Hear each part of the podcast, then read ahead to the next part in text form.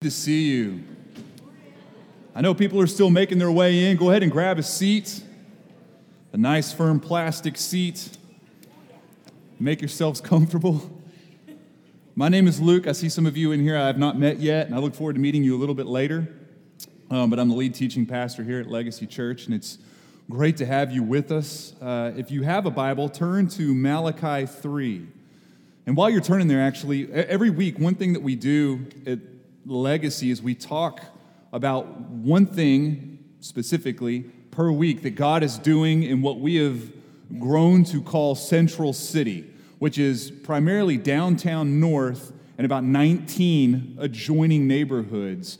Um, and as we've been getting to know that part of town more and more on our way there to calling that place our, our home within the next several months or so, wanted to highlight one ministry that I, I got a chance to learn a lot about here in the last couple months, and that's KLF, or the Knoxville Leadership Foundation. Had a great opportunity to sit down for a couple hours with their president, Chris Martin.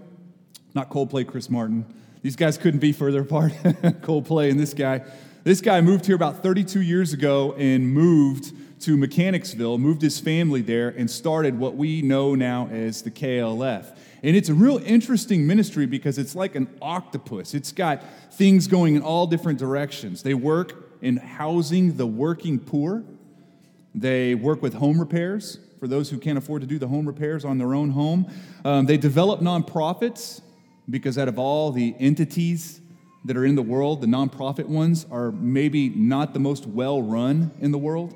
So they work with nonprofits, they mentor kids which is pretty cool. We see a lot of ministries in that part of town do that. And then they teach work trades. So some of these things I'm instantly attracted to, like the housing of the working poor, instantly attracted to that. It feels like a very natural and firm fit. The home repairs for those who can't afford them in that area, supernatural fit for us. But I, as I was dreaming and praying for these guys earlier, I started thinking of some of you I had in mind that I really think there's a nonprofit in you. I know that sounds weird, but I feel like there's a nonprofit buried deep inside some of you. And I think a ministry like this could come alongside us and help us develop things to work alongside the church. And I'm going to talk about that a little bit later on in the sermon. Um, but what I wanted to do today is just pray for Chris Martin and his family. 30 years they have lived in Mechanicsville, right? Back when Mechanicsville was a bit more sketchy than Mechanicsville is today, if you've ever driven through Mechanicsville. And this guy had a vision to make his neighborhood beautiful. House across the street would come up for sale, was foreclosed upon, he'd buy it. He'd flip it, he'd leverage resources and turn it into something beautiful, rent it out to people. The house next to that, bought it. Bought the one next to that, the one behind him, the one beside him, and started to physically make that neighborhood look beautiful. And what he's done in the natural, right around where he lives, is what he's been doing in the kingdom with the KLF. So if we could just pray for Chris, because I really see us doing a lot with them in the future. Father, we thank you for your mission that has been going on for a long time in downtown North, longer than 30 years. You were very busy among your people even 100 years ago. But Father, when Chris came along, he did something very beautiful. And Lord, I just pray that you would nurture his family, nurture his calling, that he does not get stale or feel uh, just totally discouraged, wondering if it's making any, any difference, but you would keep his creativity high and his innovation high and keep him encouraged, Lord, as he does the work of the ministry there in Mechanicsville and downtown North. And then, Father, we just ask that you would guide us as we walk alongside them, knowing to what capacity we could overlap and do something very beautiful. You're very good to us, and we thank you. And it's in your name we pray. Amen.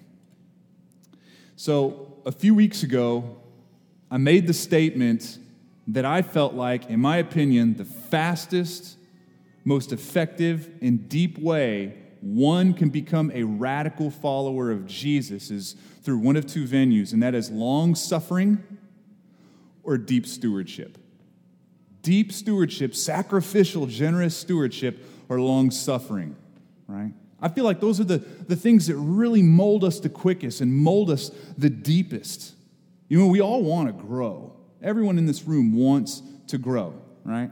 And aren't you inspired when you hear someone come up with this great testimony You know, they, they tell a great testimony about how they were a drug dealer growing up, the Lord reached them, they, they did something, and then maybe like their, their family was taken out in a car accident or something horrible, and they had an opportunity to just give up on God, but they fought through. And you hear this incredible story, and you're like, wow, look how solid this guy's faith is. Look how incredible her hope is. And we want to be like that person. But then we notice that there's a steep price tag that comes with it. Those testimonies don't come cheap when there's a lot of long suffering and a lot of deep sacrificial generosity and stewardship, that is what I believe the kiln that makes a good radical follower of Jesus. We've spent the basically every Sunday in this new year looking through a series we called Having Without Owning. It's our, it's our look at stewardship, right? We've enjoyed it. It's been good. I've been getting a lot of good feedback on this, but effectively all it is is just how to become a radical Christian. It's how to become a radical Christian. You could just name it differently, it's the exact same material. The hardest thing for us to steward, by far, is our money. It's our money. Therefore, how we handle our money is directly related to our growth as radical Christians. In other words, if you don't do a good job stewarding all of your means, not just what you give to a church or a ministry, if you don't do a good job of stewarding all of your means, and you fail repeatedly at being a good manager, you're going to have a hard time ever being a radical for Jesus. Those who are not radical with what God has given us to steward will never be radical in how they follow Christ. And I know what some of you are thinking, especially if you've been here the last two or three weeks. Luke, are you serious? Are you going to talk for a third week on money? And the answer is yes, and that's only because I can't talk for four or six on money which is what I'd like to do. If you look at what Jesus did, if you were to ratio out all of Christ's teachings, over a tenth, over 10% of everything that he taught had to deal with financial stewardship to some degree or another. It would be like six sermons a year for us right now. So I'm only keeping up with half of what he did by doing it three in this season right here. And I think he spoke so much on it and so fluidly on it because he knows how much our heart is actually tied to our treasure. He gets it. He spoke on it all the time. And so, what I'd like to do today is just tie it up. I'd like to tie up the last three weeks, but I, I feel like this sermon in particular is going to help us look at finances different because we're going to get very, very, very, very, very practical. And hopefully, I answer a lot of questions that you've always had about giving and about your finances. So, it is going to be practical, but it also it's going to look at how our hands handle stewardship and not just our hearts. Because if you've been here, we've been looking at our motives, how our hearts engage finances. What makes you rush to write a check or click give or click donate? Why do you rush to do that? Do you rush because maybe you feel like God is going to give you something or take away a curse from you? Maybe you feel like He's going to blow you up if you don't in some way, shape, or form? Why do you rush to do it? And then maybe why does your heart hesitate in doing it? Like the Corinthians pledging, agreeing, having a good understanding of finances, wanting to give, and then getting right to the last minute to click give and then not doing it. Our heart goes one or two directions a lot of times when it comes to finances, and so we've looked at the motives of our heart. Today I want to look at our hands. How does good stewardship move through our hands, and does it really have a good effect? Does it really accomplish something? So let's look at Malachi 3, verse 6 through 15. This is a passage that I say this every week, but I really mean it today. This will show us Christ very clearly, I think. God says this through the prophet Malachi For I, the Lord, do not change. Therefore, you, O children of Jacob, are not consumed. From the days of your fathers, you have turned aside from my statutes and have not kept them. Return to me and I will return to you, says the Lord of hosts. But you say, How shall we return? Now, just pause there for a moment. If you really want to properly read this, you can't just say, How shall we return? You have to go, How shall we return? Because that's how it was said.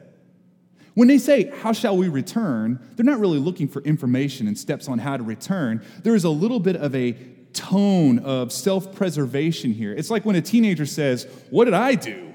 They're not really asking what did they, they're not looking for you to fill in the blanks on what they did. They know what they did. What they're really saying is when they say, What did I do? They're saying, I didn't do anything. And that is their tone here. That is the posture they're taking with the God that is coming to them. How shall we return? But God shows grace here. Maybe some of you have seen this. God says, I do not change. Because I am who I am, I am not going to blow you up. God is bearing with them.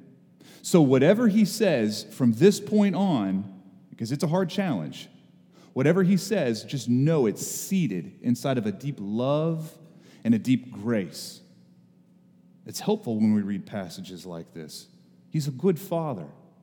He disciplines his kids unapologetically, but he doesn't leave there to be any confusion on whether he loves us or not, right? He shows very firmly that he loves us. We're not confused. You know, this is a nation God is speaking to through Malachi that is they're big underperformers. Remember, not too long before this passage was written, they were all exiled, sent off to a foreign nation, losing everything. Why? Because they were massive misbehaviors, they were rebels. They come back, it's been about 70 or 80 years or so, and they are still doing it. It shows just how thick, how thick God's grace is because He is not consuming them it should also be a proof to you and me, and this is a little bit of a rabbit trail. It should be a proof to you and me that the Old Testament God is not harsher than the New Testament God, which is something that we hear from time to time. Do you see a graceful God here? He's not consuming them totally despite them, right? Grace is shown totally despite their robbery, because we're about to find out they're deep robbers. Listen, before I even get into this, this is good news for us. Let this be encouraging to you and to me, especially if we've been poor with our money. God will not consume you if you've been poor with your money. If you've been robbing God, He does not change, He does not consume us. There was grace towards us, totally despite us. Our underperformance does not bring a, a, giant foot coming down on top of us. Our underperformance brought Jesus straight to us. So when you look at this passage and when you hear me teach it, hear it with that heart. Okay? It's very important. Let's look at the next verse. I got to move on. Verse 8. And I'm going to take this just verse by verse because there is a lot of bad teaching here, and I'd like to try to maybe help as much as I can unteach some things as well as teach some things, if that makes any sense. Verse 8 Will man rob God? Yet you are robbing me. But you say, How have we robbed you? Answer in your tithes and contributions. One point that I see in this is stewarding God's treasure is simply not stealing it. It's just simply not stealing. It's not robbery. When God's people act as owners instead of managers, they are robbing. God saw it as robbery, which is a hard word, not just an innocent mistake, not just I'm a, I'm a, I'm a victim of my circumstances, but cold blooded robbery. Have you ever been robbed before? Let's participate. Raise your hand if you've been robbed. God, ooh, that's more than I thought. Come on, leave it up there. You can't just do this. That doesn't help anyone. We can't look around. Have you been robbed? A lot. Doesn't it evoke a different emotion than some transgressions against you? I was 16 when I was first robbed. Y'all remember that, that Ford Escort I was bragging about last week that I used to roll around town in? It got broke into, right? And I came out one day to go to school, and my Bon Jovi tapes were gone, my MC Hammer tapes were gone, my Run DMC tapes were gone, and I felt just victimized. Now, I was in, that was right when everyone was moving from tape to CD anyway, right? So in my mind, I'm thinking, hey, I'm going to get my Bon Jovi right back on the insurance money. I'm going to get it in CD. I'm going to get one of those Walkmans that you plug into the cassette with that adapter. Remember those? So I w- I wasn't upset that I lost a value, but I felt humiliated. Not because of Bon Jovi. I'm actually proud of Bon Jovi. I like listening to Bon Jovi, but I felt humiliated and violated, victimized that someone would go through my stuff. It evoked a different kind of feeling. You know, it's absurd. What is absurd in this passage is that humans are robbing God. It's absurdity. In TV world, one truism that goes from show to show to show is you could rob anyone you want. You can't rob the mob, though. If you rob the mafia, you're going to end up getting disappeared or buried somewhere. Revenge comes. Everyone knows you can rip banks off, you could rip off the FBI, you cannot rob the mafia. Yet here we have this nation of Israel doing something even worse than that. They're robbing God. Not only was this a foul, it was a flagrant foul because robbery is different from theft and burglary. Okay? We use those words interchangeably, they're very different. Theft is just something is missing, right? So, like, I'm in love with this music stand because it's like no other I've ever used, right? So, I'm going to take it home with me. That's theft. Burglary is if you transgress someone's boundaries, you end up in their house or in their property. Whether you take something or not, that's burglary, right? But robbery is flagrant and it's aggressive. It's when I take something from a person, using some sort of an aggression, sometimes intimidation, but mostly aggression. I'm going to rob from a person. It's over the top theft. And this is the word that God chooses to use robbery we rob God today. But what we do, and I only know that you struggle with this because I struggle with this, what we do today is we reimagine our robbery into something that is a little bit easier to, to, to eat. I, it's an innocent mistake. I, it's a financial misappropriation, right? It's, it's because of my circumstances around me. I'm actually a victim when you really look at it. This is how we reimagine our robbery. But God views it differently. God views it as us walking up to Him and aggressively ripping a possession from Him. Think about it in worldly terms today. If next week comes and goes and Kevin comes up here and no one sees Luke anywhere, and Kevin grabs the mic and says, Listen, guys, I've got some really disappointing news for you. So it's real solemn. I'm sorry for the gravity, but we just found out that Luke stole a bunch of money from the church and he bought a jet ski. And the reason he's not here is because he's whipping up and down the Tennessee River right now. He's just throttle out, man, just up and down the river, and he's not here. Now, if I came back in two weeks and stood up here and tried to just put it out there how it was just a financial misappropriation, it was an accident. I really just felt like I needed a jet ski and I accidentally found one underneath me on the river, you would all say, Thief, he's a thief. He's a thief. If you worked at Chipotle, and the lunch rush is going nuts, and the line is down the side and out the other side and out the door, right? And no one can find you because you're in the walk in with the guacamole bucket like this and that big spoon they use, and you're eating the guacamole. And the manager comes in and says, What are you doing? You can't say it's an accident. You can't say I'm a victim of my circumstances. It's thievery, it's theft. It's probably why they don't give very much guacamole anymore. Y'all notice that they quit that? Probably employees eating it all. They're having to ration it now. Listen, as we look at becoming radical stewards, radical stewards, radical followers of Jesus, the starting point is repentance from robbery. It's just repenting from robbery, from robbing God. God saw your tough time. Some of you are going through tough times. God saw that, and He still charged you to be sacrificial He still charged you to be a good steward. He still charged you to be generous.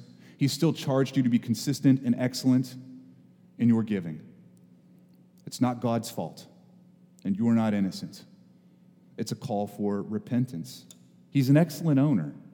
He's given you all the means you need to be sacrificially generous with. He's not a bad owner. We've said this the last two weeks. He would be a bad owner if he didn't give you enough and then obligated you to be good with what you don't even have, but he doesn't do that. He gives you everything you need to be obedient because He's a good owner. So repentance might be in order. Now, a word shows up in this passage that brings a common question, and it's the word tithe. Luke, what does that even mean? What is the tithe in today's world? Is it 10%, more or less? What is it? Right? Because the word means 10%. And I think this is a confusing point that separates a lot of Christians. And I'm going to try to bring maybe a different angle to it today, right? This verse has been used to urge Christians to give exactly 10%. Because remember, last week, I think it's either last week or the week before, we looked at the average Christian that gives in America today gives 2.5% of their annual income, 2.5%. So a bump up to 10% is a 400% increase in church budgets all across the world if that were to happen, right? That's a big that's a big bump. I think this might be maybe one of the temptations pastors have, maybe, in charging people to meet 10%, using it as an item of law, putting it on you as law. I, I can understand that. Again, sacrificial giving is not defined by an exact percentage, however. It's not. Sacrificial giving is defined by the deficit felt after the gift. So, what that means is, is some of you are impoverished, and 2% feels incredibly sacrificial, and you don't know how you're going to get around it. And for some of you, it's 20%. There's no flat tax. If it were a 10% flat tax, it would obliterate some of the impoverished, and it would let a lot of the wealthy right off the hook, wouldn't it? And if it was a 10% flat tax, none of us would have to engage our hearts anymore. We just give what we're supposed to give. It's a law. It's God's law to us. He says, give this much, we're going to give this much. We don't even have to worry about what it does to our motives or our anything. But the New Testament, under which you and I live today, it does not give us a percentage or an absolute figure that we are to bring to God. The New Testament teaches us that we should be regular these are the things we've talked about the last two weeks regular, sacrificial, joyful, consistent, excellent, radical, as God has prospered us. He leaves the amount unspecified. That's for you to discover. Verse 9, I got to move on. You are cursed with a curse, for you are robbing me, the whole nation of you, right? Okay, big point here. Stewarding God's treasure it bears no curse upon failure, no revenge upon failure. That word curse, it scares a lot of people, and it has really hurt the way a lot of people read this passage. The word curse was used a lot in the Old Covenant, right? That was the covenant before the cross, just to make that more clear. It was the covenant before Jesus came, lived, and died. And it, there, there would be blessings for obedience, and there would be curses for disobedience. You see entire chapters of the Old Testament dedicated to this. So, and a lot of times these curses, they would manifest themselves in physical ways. So, like it would be a corporate, national, I don't know, infertility or loss in war or poverty or they get carried off by another nation. It'd always be national, these curses, and it would always be physical, outwardly seen, right? So if Israel found themselves carried off, if they found themselves in a, in a place of infertility, if they found themselves in a place of getting whooped by another nation, it would be seen by many, and very correctly in a lot of cases, as God saying, You see this situation you guys have gotten yourself into? You have done this. You've brought a curse on yourself, and now you're walking it out. Congratulations. This is what's going on right here. I think this is where the prosperity message borrows some of its theology. I've touched on the prosperity message the last two or three weeks. And just a reminder, I used to be one of these guys just eight or nine years ago. I was a prosperity theologian. I would teach these kinds of things. I do know a little bit of the motives and what's on the other side of the, of, of the curtain, so to speak. But the prosperity message, just to put it in a one sentence definition, is if you do certain things, God will do certain things for you. But if you fail in certain ways, God will remove those blessings and put a curse upon you. It was all up to you right? This is one of the places where they get some of their theology. But the cursing that God is talking about right now, it's not on an individual basis in the New Testament, it was on a corporate and national basis in the Old Testament. You see, the gospel changes the way that we read this passage. You have to remember when you read a part of the Old Testament that it was God speaking to a certain people at a certain time. And The cross radically changes a lot of this. We don't operate under this same covenant identity anymore, right? But don't we struggle with this? When something bad happens to you, isn't it easy for your heart to just kind of go back to maybe if you just given a little bit more money, this thing wouldn't have happened? Maybe you can actually get yourself out of that jam if you just gave a little bit more money. I know I can tend to feel like that some way. But I want you to see the gospel in this verse. The gospel is out loud in this passage. As you see, in the Old Testament, the entire nation of God's people would feel corporate punishment because of their misbehavior. But in the New Testament, God's people would have their corporate punishment put on an individual, it would be on Jesus. He would feel the curse, not all the people. You see how that switches? Old Testament, the entire nation felt the weight of the curse because of their misbehavior. New Testament, we still misbehave, but one individual bears the weight of the curse on their shoulders for our misbehaving. It's the gospel. We see this in Galatians 3. And it'll be up on the screen. Christ redeemed us from the curse of the law by becoming a curse for us. For it is written, Cursed is everyone who is hanged on a tree. I mean, we were a nation of thugs and thieves before Jesus found us. Before Jesus found us. And the curse that should have been hanging around our neck, he took it off and put it around his own. We should be rotting in an eternal poverty, but he impoverished himself and walked among us.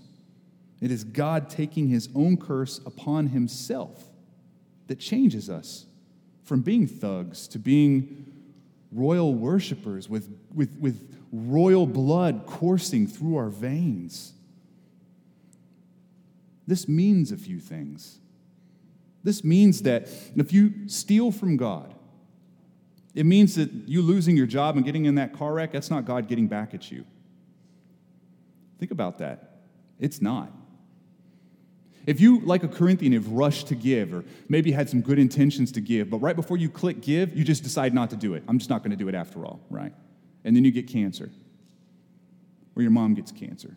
That is not God getting you back. That's just not a Christian thought. Now, if you were a Hindu or a Buddhist or a Muslim, then fine, that fits within your theology bracket. But if you're a Christian, you check that karma at the door because God does not change. That's how we started this passage off. He does not change. There's a grace to him. I do not change, so you are not consumed.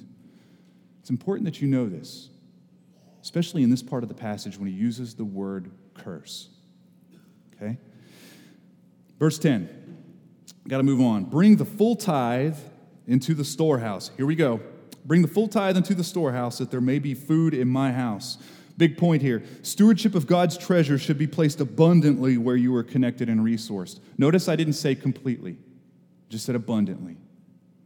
Stewardship of God's treasure should be placed abundantly where you are connected and resourced. So when Malachi spoke these words of prophecy, people connected to each other at the temple. They connected to God's ministers at the temple. They connected to God at the temple. The temple is what birthed all benevolence, critical care. That's where everyone gathered to worship. It all centered around the temple.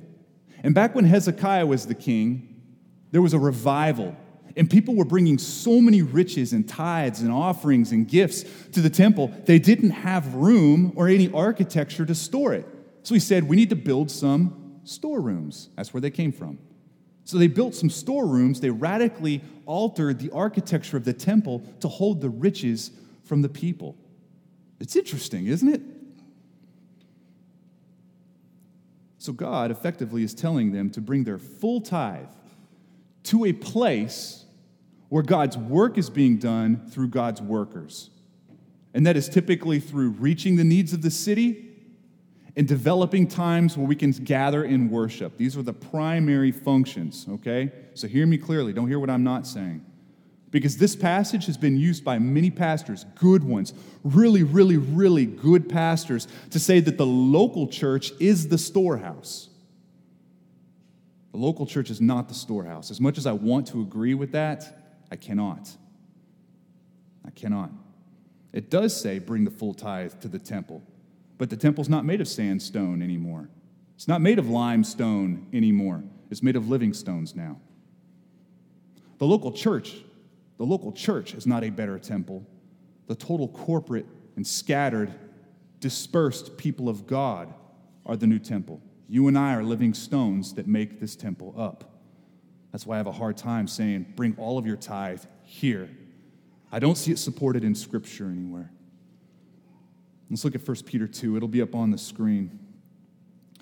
As you come to him, this is Jesus, a living stone rejected by men, but in the sight of God chosen and precious, you yourselves, like living stones, living stones, part of a better temple, are being built up as a spiritual house to be a holy priesthood, to offer spiritual sacrifices acceptable to God through Jesus Christ. So look at the biblical, this is what we call biblical theology. As you trace the thread of God's presence, you will see that in the early days, God's presence dwelled in a tabernacle. being carried around on the shoulders of the Israelites as they walked and tromped all the way through the desert. Later on, God's presence would dwell in the temple, no longer mobile, but seated in a physical nation. Then God's presence would dwell in a man. Dwell in a man, come as Jesus, God among us. And then later on, there would be a church. And God's spirit and his presence would dwell in a better temple made of living stones, the church. I think this gets confusing sometimes because of what we see in what we would call the parachurch organization. This is how this happened, by the way. Some of you, just to give you like church history in one second, in the 20th century, especially the early 1900s, you'd see the church start to splinter and fragment. You'd see dozens and dozens and dozens of denominations and allegiances and hundreds of flavors and philosophies and burdens and theological structures. And what would happen is the average size of the church would get smaller and smaller and smaller as it splinters and fragments further out. And if you were in one of those small churches, as you are today, and you had a specific burden for something, your church was most likely probably not big enough to address that burden, not big enough to address every burden in society because churches keep fracturing and getting smaller and smaller. People would have burdens, and their church couldn't do anything about it. And we would be innovators, and we would have great ideas. So enter the parachurch. Parachurch organization, it's just a ministry that walks alongside a fragmented church for God's glory. That's all it is. So, a physical example of this is if we were a church of 4,000 or any church of 4,000, and you have to be 2,000 to be considered a megachurch, which that's a lot of people. 4,000 is a lot, a lot of people, right? If you wanted to tackle a college campus or a prison or some horrible problem in your city, you could probably pull that off with 4,000 people. You could. You have the resources, you have the voice, you've, you've got a lot at your hands. But if you were 40 churches of 100 people, right, same math, you can't do it. Just can't do it. That's why, if you look at the college campus, it's a great example of this being played out. Typically, there's about 30 campus ministries per big D1 school, which is about what we have here. About 30 campus ministries. Only about three of them, three or four, come out of a local church. They're all huge. It just shows how this plays out over time. The parachurch fills in the gap where the church struggles or size becomes a serious issue. And the healthy parachurch organizations, the healthier ones, understand that they are not churches. The parachurch organization is not the church. Different functions totally. The unhealthy ones are the ones that get confused or they just decide and rebel I'm going to be a church. We're going to do it better than all the churches as a parachurch. They're totally different. And there are some great parachurch ministries doing some very cool stuff. One of them we just got done praying for the KLF, Knoxville Leadership Foundation. It's not a church. Chris Martin gets that. He knows we're not a church. We're just a parachurch organization partnering with a bunch of churches. They're doing things we can't do at our size. We just can't do it, not well. So, what do we do? We get behind that as fast and as hard as we can, and we help them push that plow because they're doing some really cool things. We don't declare war on them. But, but, yet, starving the local church in order to finance the parachurch organizations, in this case, God might call a little bit of theft. I've seen it a lot. I've seen it a lot how people will say, I give most of my giving to the parachurch, and I only give a little bit to the local church because the local church doesn't need any money. They're, they're already taken care of. That wasn't an option for you. It's not an option. I think a lot of people, they, as we said last week, they disagree with the direction that their church is going. They don't like the fact that their church isn't spending money on reaching the lost, discipling Christians, reaching the city, scattering well, gathering well. They don't like how their church is doing it, so they decide that they are going to take ownership, not management, ownership of their finances and give it where they want to give it. That's called theft. That's not an option. If your church doesn't line up, find a better church. But robbery is not really an option. I think this is where people get confused. If you struggle with the way your church gives, I get that. I get that. I totally understand it. You just got to find a better church. You Just got to find a better church. I think in this passage right here, we see that parachurch ministries, or let me just say it differently, what is most directly responsible for covering you, being responsible for you, connecting you to the city, what is most responsible is not something outside the local church, but it is the local church. I think what Paul had in mind and Timothy and Titus had in mind when they were planting churches is different than a parachurch ministry. It is the local church that we talk about today. Parachurch ministries, they just fill in the gaps. They're very worthy of financing, but they do fill in the gaps. God is concerned by the funding of his ministers, the activities of the, of the global and corporate church, and even the poor. It's important for us to know this. We do believe here at Legacy Church because the networks we're affiliated with believe the same thing Acts 29, the Gospel Coalition, the Nine Marks Church, that God's primary vehicle for extending the gospel and His glory to a lost and broken world is the healthy local church. It's the fastest way to change the world. It's the healthy local church. So, although me and my family, although we love the parachurch ministries around us and we do support parachurch ministries, we do reserve the bulk of our finances for the primary temple for us, which is the local church. What is connecting us to the city, connecting us to each other, covering us, being responsible for us, praying for us, pastoring us. I hope that makes sense. And if you have questions on that, you can be sure to email or text them. We'll answer them for sure. But I need to go on that same verse in Malachi, he says, and thereby put me to the test. That's, that's a struggle for people. And thereby put me to the test, says the Lord of hosts, if I will not open the windows of heaven for you and pour down for you a blessing until there is no more need. I will rebuke the devourer for you so that it will not destroy the fruits of your soil, and your vine in the field shall not fail to bear, says the Lord of hosts. Then all nations will call you blessed, for you will be a land of delight. A land of delight, says the Lord of hosts. Big point here in this passage is stewarding God's treasure is evangelistic, not consumeristic. It's evangelistic. It's hard for us to consider it that, but when you give your money well, sacrificially, and radically, it's evangelistic. It's definitely not consumeristic. Malachi is saying, hey, the nations are going to look at you, the people of the world are going to look at the church and go, Whoa, look at how good your God is. This is amazing.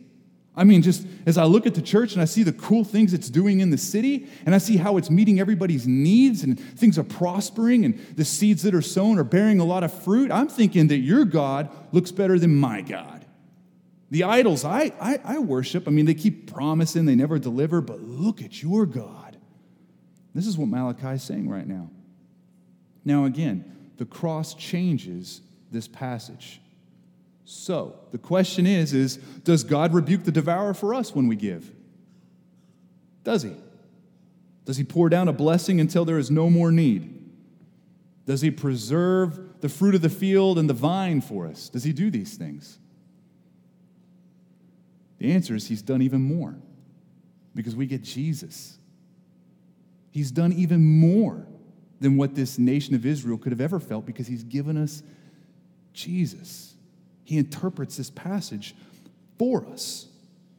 The gospel is, is that people don't look at our physical blessings and say, Whoa, what a cool God you have. They look at all the spiritual blessings, which we have all, and they say, Wow, what a cool God that you have. We have a worse devourer than just what eats the crops of the field, do we not? We had an enemy chasing right after us on our heels. And God, by his gospel and through the work of Jesus, rebukes that devourer by the life, death, and life of Jesus Christ. Again, I do think prosperity theology misses this simply because it misses Jesus. It misses Jesus. They don't see Jesus as the satisfactory blessing. So it has to have courtside seats or a private jet it has to have those things to say, I feel blessed. Look what I have parked in the driveway. Look who I'm married to. Look at my health. And those be the proof text of whether or not you're blessed, rather than the fact that Jesus has done something incredibly radical for you, and that has given you all the spiritual blessings in the world. I think they just miss our King. They miss Jesus in all of this. The prosperity message is not built as much on greed as it is a gospel fracture people just are not satisfied with Jesus being their blessing, and that is incredibly sad. It's incredibly sad. It's disheartening. It's a gospel fracture. Jesus is not enough for them. Jesus isn't enough for them. They have to have something else, something bigger. In this passage, they might say that your giving activates God to give to you. You'll hear that word a lot, by the way. I used to use it a lot. Your giving will activate God's gift to you. But if you don't give, it will activate God's curse upon you, right? I say that it is Jesus living a life on earth that activated God's blessing to me. And it is what Jesus did on the cross and out of an empty grave that pushed the curse away from me. Not anything I can do, but what Jesus did. It's the source of our blessing. In this passage, they might see cancer leaving, or maybe a new Jeep or something in the parking lot and say, Look how I'm blessed. The world is going to see my new Jeep, and they're going to see the fact that I got a clean bill of health, and they're going to chase Jesus down. The sadness, they will. And the God they find will be a gospelless God, right? I disagree. I say that we live forever and we won't taste death. And that is part of the message that will cause people to chase Jesus down. You have to be very careful. Very, especially with a church like us, we're wanting to be careful of what gospel we export to the impoverished. Because that's who we're going to be working with deeply impoverished people who will jump at the chance to say, I need a new car, I need a better job, I need a better marriage. Will this God give it to me? Right? Now, we do believe that God makes our life better, but Jesus is the source of the spiritual blessing. We have to be very careful. Very careful. The devourer is rebuked, and you live in the land of delight, not because you send a check to me, but because God sent his son to you. Not because you sent a check to me, but because God sent his son to you. That is why the devourer is rebuked. Death has lost its sting, not because you give so that you can be wealthy, but because God gave in a way that impoverished him. And he is holding a place for you. He is preparing an abode for you. And because he spent himself, you benefit regardless of whether or not you're a lousy giver. Regardless of whether or not you are a lousy giver, God is building something very beautiful for you. He's pulling out a seat at a banqueting table, but that's so that you could sit there, not so he could take it away forever. That's blessing. That's the source of our spiritual blessing. That's why we give. I think those chasing prosperity down in this passage, they miss it by a mile. They miss it by a country mile. And it's a sad travesty, and it's going to build a pathetic movement of misguided and hurting people that look for something that only the gospel can give them. So, listen, when you meet somebody in this camp, a prosperity camp, don't hate them, don't slap them, don't laugh at them, don't mock them on Facebook. Pray for them. Their heart is broken and they don't even see the gospel correctly for crying out loud. Their heart's broken. They're looking for things to meet that need instead of Jesus. It's an inadequacy in their theology, sure, but their heart is looking for what Jesus has given us. So be careful. Be very careful. Not only will the nations see our true wealth and say, What an amazing God, even here, even the people in the church, God's corporate body, will be encouraged. One passage we looked at last week in 2 Corinthians 9, we see this. For the ministry of this service, this is the giving of the funds, right? This is giving money from a body who has the funds to a body who does not have the funds. For the ministry of this service is not only supplying the needs of the saints, keeping the lights on, keeping the bills paid, but is also overflowing in many thanksgivings to God. Your giving ends in thanksgiving in the church and before the world. It ends. You know, as I was putting this together, I was thinking about, um, you know, some of the people that we met in the bars when we first started, and we were in, just in a living room.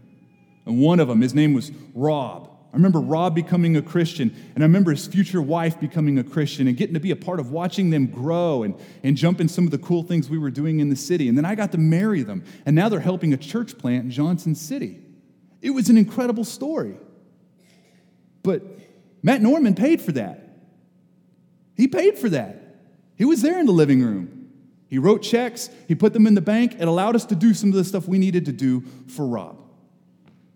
There's thanksgiving Ask Rob. Next time he's here, he'll tell you, man, I'm super thankful for what God has done.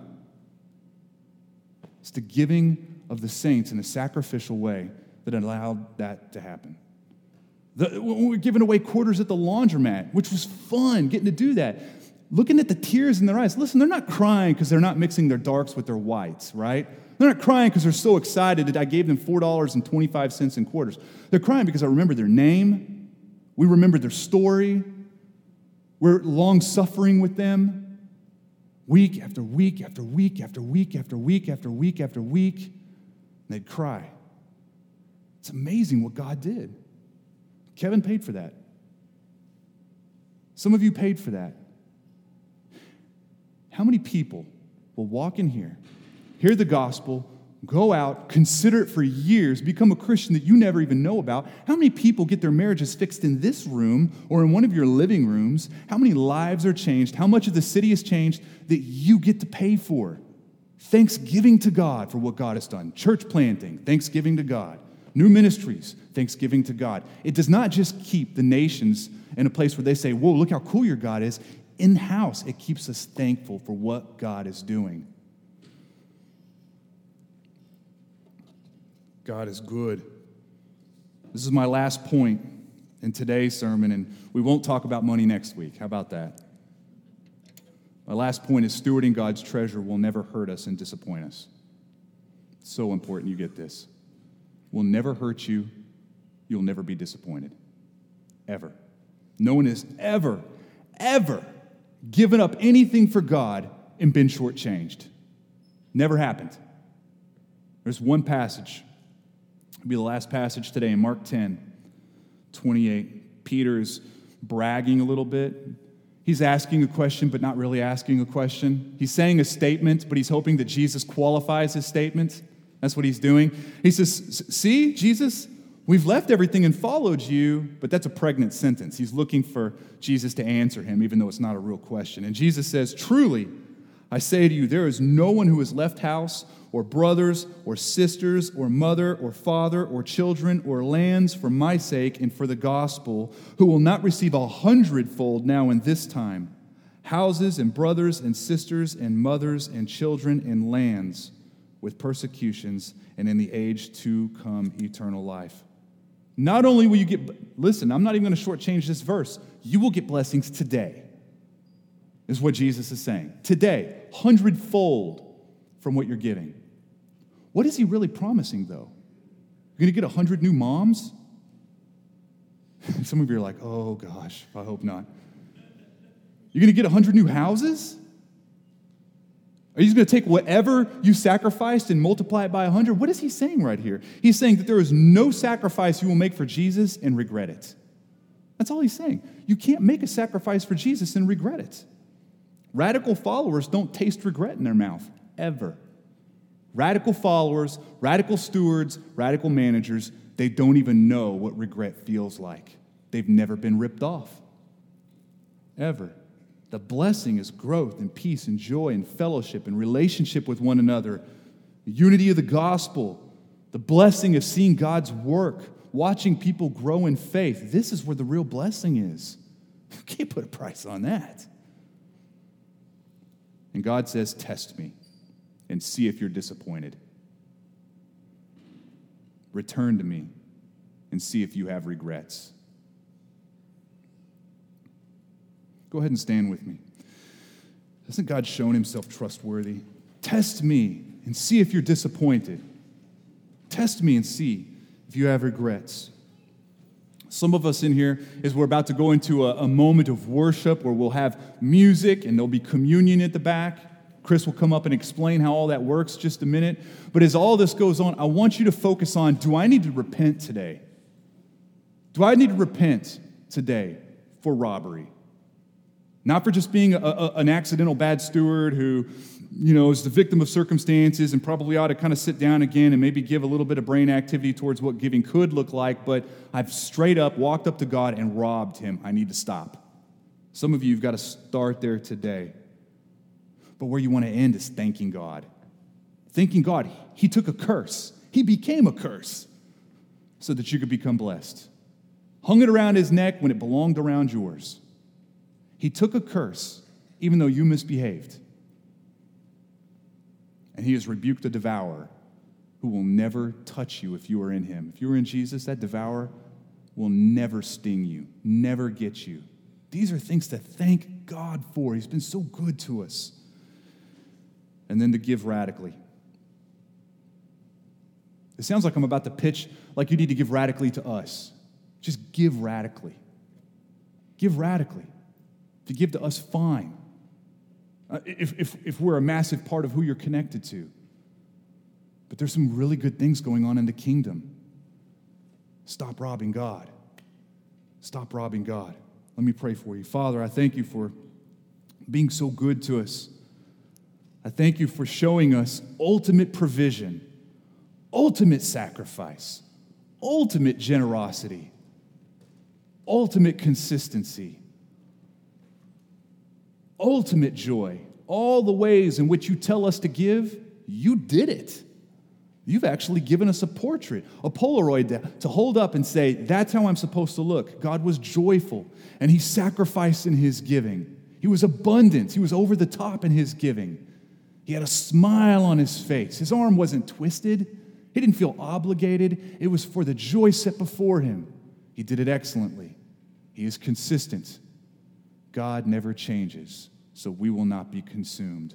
Lord, it seems like such an empty sentence, but there's so much in that. Your love is so good, and we thank you. And as we worship today, Lord, show us where our hearts have become crooked when it comes to giving. Show us where we have been fake owners instead of just obedient managers.